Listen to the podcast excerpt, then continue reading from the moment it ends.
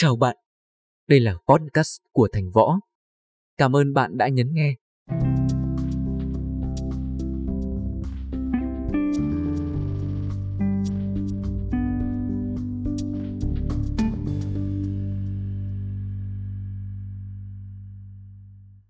Trung cư mini Sáng ngày 16 tháng 9 năm 2023, hai ngày sau thảm họa khiến 56 người chết ở phố Khương Hạ, một vụ cháy chung cư mini khác đã bùng phát trên phố Vũ Trọng Phụng cùng trên địa bàn quận Thanh Xuân.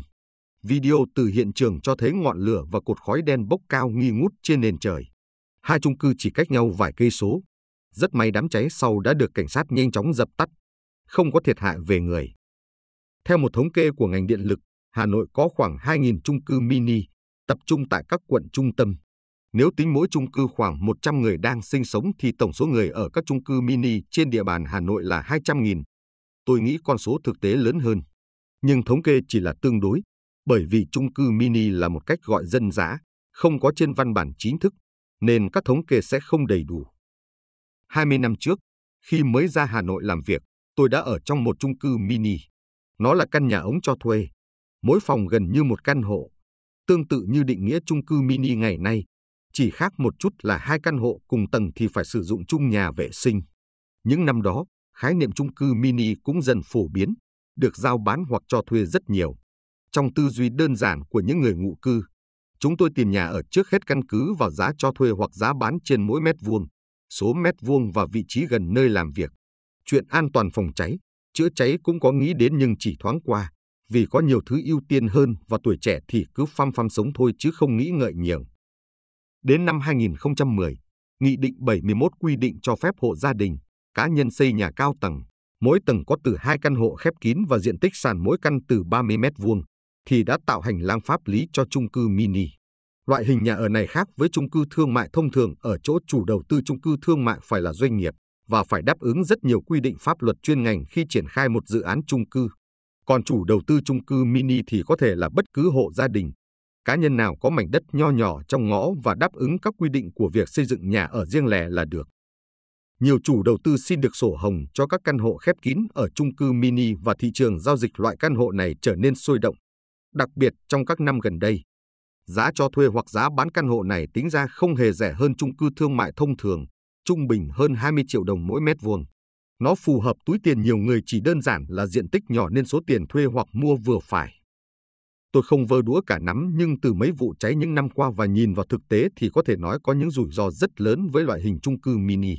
Trong khi đó pháp lý về loại hình nhà ở này lại đang lỏng hơn rất nhiều so với chung cư thương mại thông thường. Không phải bao giờ tăng cường, đẩy mạnh quản lý cũng sẽ cho kết quả tốt.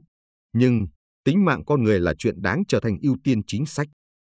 Có nhiều mặt của chung cư mini đáng bàn, nhưng tôi thấy có hai mặt nổi cộm. Một mặt đây là phân khúc nhà ở phù hợp với túi tiền nhiều người, nên đã và đang tạo phố thu hút đầu tư. Trung cư mini mọc lên khắp nơi trong các ngõ ngách vùng lõi thủ đô.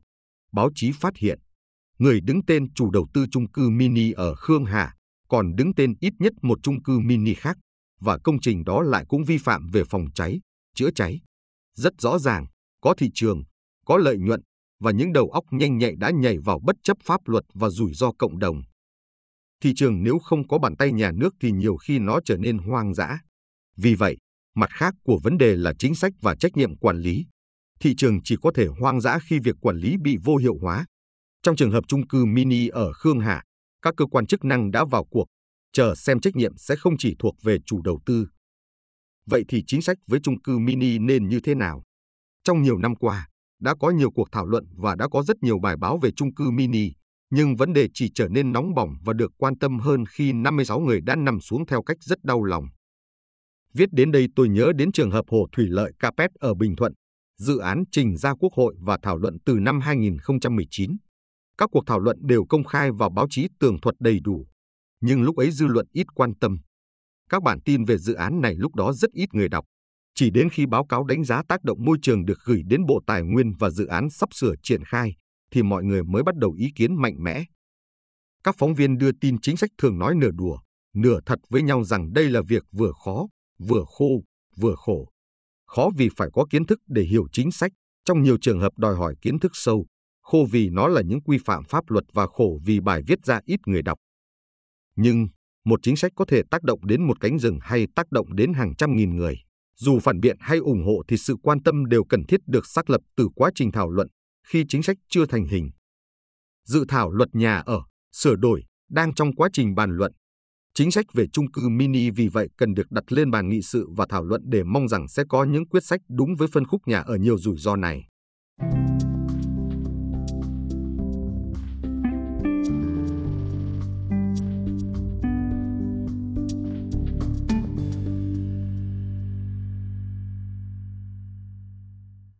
Cảm ơn các bạn đã lắng nghe podcast lần này. Tạm biệt và hẹn gặp lại.